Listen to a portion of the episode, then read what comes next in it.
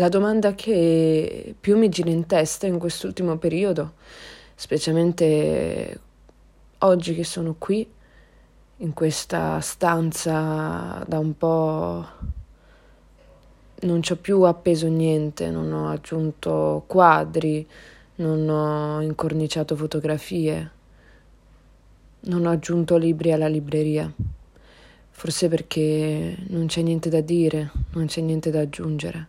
Forse perché sono ancora a rileggere i libri vecchi, forse perché mi sto ancora attardando tra quelle pagine che non voglio, non voglio chiudere, forse sto ancora guardando quei due quadri che ho appesi nella stanza. Forse sono ancora su quel divano e non, non ci tolgo la coperta, perché anche se magari è da buttare, la tengo lì, perché ormai la conosco. Ecco, questa è una metafora, una metafora che descrive però molto bene una sensazione, uno stato d'animo. E allora eh, la stanza che noi qui abitiamo, che è questo podcast, questo scrivi, l'ho chiamato, ecco, deve andare di pari passo con la stanza e la vita vera di chi parla. Ecco, io non so veramente come si fanno i podcast, ma io credo semplicemente che nessuno deve sapere come si fa un qualcosa. L'importante è che ci sia una necessità, l'ho imparato. Eh, sto imparando molte cose e tutte le cose che ho imparato forse non sono neanche troppe, ma, ma sono buone sono quelle che un po' ti spiegano questa vita, anche se non danno alcuna risposta alla domanda iniziale che ho posto, ovvero che cos'è questa vita. Allora io questo podcast lo faccio così, seguo la necessità. E se la stanza è buia e non voglio aprire le finestre, non metto le parole per farla aprire quella finestra, metto le parole che descrivino il perché e il come mai, o almeno ci provo. Queste finestre non le voglio aprire. E qualora poi invece mi mettessi sempre in questa stanza a bere un caffè alla mattina con il sole sulla faccia, ecco lo direi, perché la necessità è la cosa la più importante, è quella che veramente muove ogni cosa la necessità, l'urgenza e quindi si collega all'amore. Ho capito anche un'altra cosa. Si dice che l'amore quando ti lascia un vuoto, quando ti fa male, come se fosse un ago impiantato in pieno petto. La cosa buffa è che non c'è nessun dolore causato da una fisicità non c'è veramente quella spina. Eppure fa male, come se ci fossero mille massi sul petto, ma non ci sono quei massi, quindi non li puoi togliere. Sarebbe facile, ho un peso, lo tolgo. Non... Ho una spina, la levo. No. Però mi sono ritrovata a pensare che effettivamente confondiamo un po'. Descriviamo l'amore quando ci fa male come qualcosa di terribile. L'amore fa schifo, ho sentito dire, forse ho anche detto in un momento di strazio. Ma non è così. Non è così. Confondiamo. Confondiamo i piani. L'amore è... Anche questo non ha una vera definizione, una vera risposta, non, no. Ma ha un diverso scorrimento del sangue quando ce l'hai addosso, ti fa brillare gli occhi. È una frase fatta, però è la verità. Ti rende davvero più bella, più sicura, o più bello, più sicuro. Oserei dire divino, perché l'amore questo fa, ti dà, ti cede l'immortalità. E lì siamo un po' come degli dei. E e la pozione magica è proprio l'amore. Ma quando non ce l'abbiamo più e soffriamo, allora dimentichiamo che Prima siamo stati molto bene, anzi in realtà lo sappiamo, è per quello che stiamo male, perché chiaramente se una cosa ci fa tanto bene e ce la levano, un po' come i bambini, piangiamo, siamo disperati, sbattiamo a terra i piedi, ma tanto quel giocattolo non ce lo ridà più nessuno. E l'amore non ce lo ridà più nessuno, quell'amore. E lì arriva il buio arriva lo sconforto, arriva il sporcare tutto, dipingere tutto di nero, pure l'amore e l'idea che avevamo e che abbiamo.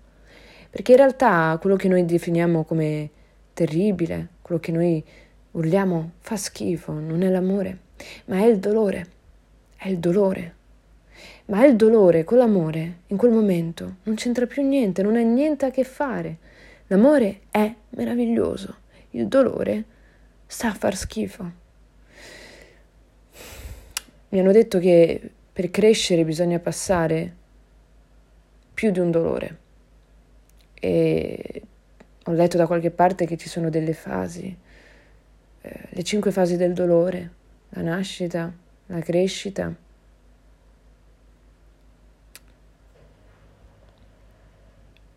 la malattia e la morte. Poi ce n'è una quinta, che è la non accettazione. Non credo che sia proprio così, l'ho aggiunto io, ma è così. E forse noi faremo volentieri a meno del dolore, però è vero, è vero che quando soffriamo, è vero che quando lo conosciamo il dolore, quando capita che dalla finestra uno spiraglio di luce arrivi, è il sole che preme per uccidere questo dannato buio.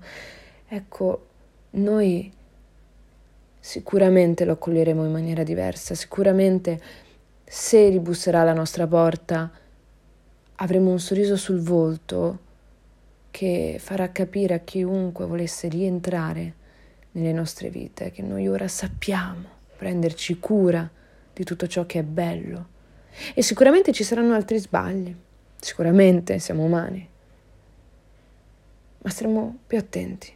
Ecco, quindi tutto questo è bello da dire, è bello rifletterci, però poi a viverlo è tutto così complicato. Mi hanno detto che la vita è molto semplice e anche io lo pensavo. Diciamo che ho cambiato opinione da un anno. Prima c'era ancora quella, se- quella quel luccichio, quella spensieratezza, quella curiosità che deriva dalla giovanetà. Ma non è neanche vero che, insomma, la giovinezza è tutta lucciconi, tutto spensierato. C'è chi in realtà questa, e non ha, non ha proprio a che vedere con l'età, ha, ha, ha, a che vedere con la consapevolezza, con la presa di coscienza e, e decide lei quando arrivarti addosso, quando schiantarsi addosso a te. E tu lì non puoi più fare niente, quando arriva e ti ha svelato alcuni misteri e ti ha detto in faccia, ha gridato in faccia alcune verità. Tu ormai hai ascoltato, non, non, puoi mica chiuderti le orecchie, non puoi mica far finta di niente le cose sono state dette e ora tu le sai e, e tutto è più difficile perché l'ignoranza ogni tanto fa anche bene al cuore, ci fa vivere, magari ci fa fare molti errori che con più esperienza, con più intelligenza non faremo o non così. Però ci si fa anche tanto bene, ci si butta, non si pensa troppo. Però quando si è arrivati a una consapevolezza, e quella è la vita, non c'è più niente da fare, non si può tornare indietro. Si può passare quelle fasi del dolore e quindi poi alla fine arrivare a, a un'accettazione e cercare di trovare altre cose che ne valgano la pena, sapendo benissimo che non sarà più come prima della perdita della spensieratezza, sarà un'altra fase, ma ci sarà del buono e questo noi ce lo diciamo per farci forza. Però è anche giusto dirsi che Tante volte la forza non c'è, tante volte noi siamo persi, ma persi è dir poco, perché le parole sono meravigliose, le parole raccontano, ci raccontano, ci descrivono, ci capiscono e permettono di poterci aprire e farci capire dagli altri, da chi ci ascolta e di chi ha voglia di leggerci, ma alle volte è davvero, e è davvero così, non sono abbastanza, non ce ne sono, anche se sono migliaia le parole, in tutte le lingue, per dire veramente come stiamo, per dire veramente come ci sentiamo.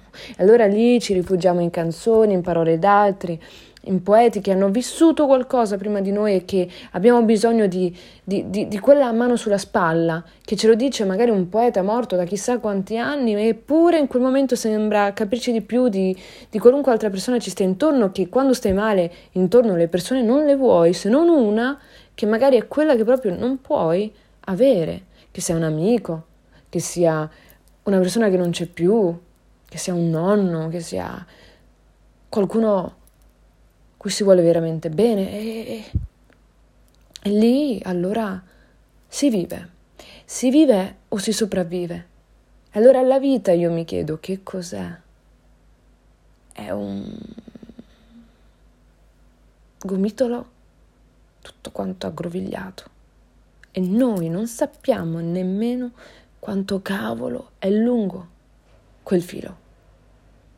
E noi stiamo percorrendo quel filo quindi ogni tanto ci incastriamo, però ogni tanto qualche nodo si scioglie e noi camminiamo più dritti e non ci pensiamo.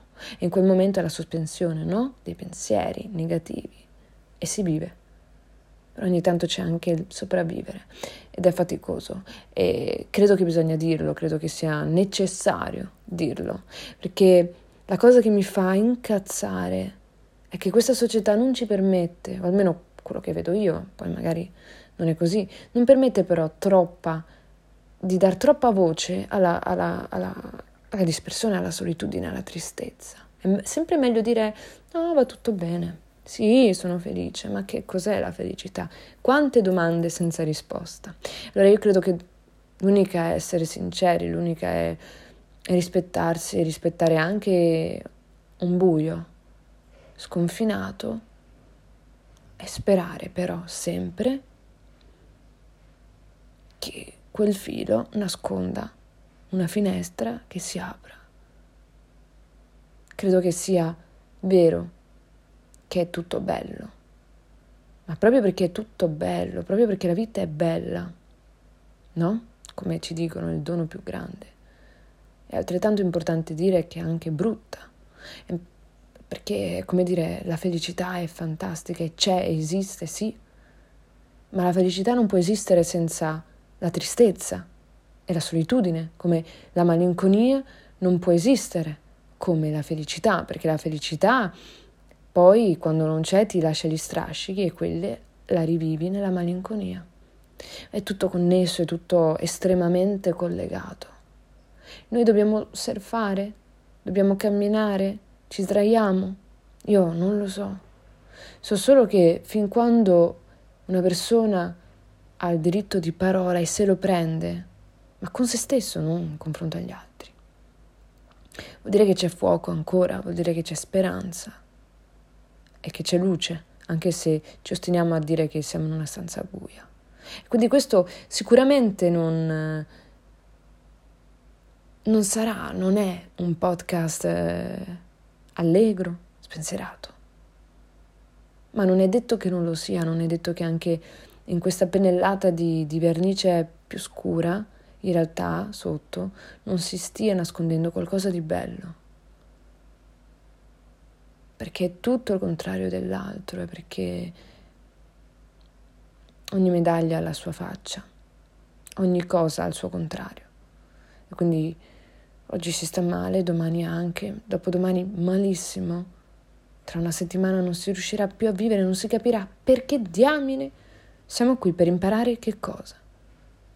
Poi magari il giorno dopo il perché lo capisci. E vivi.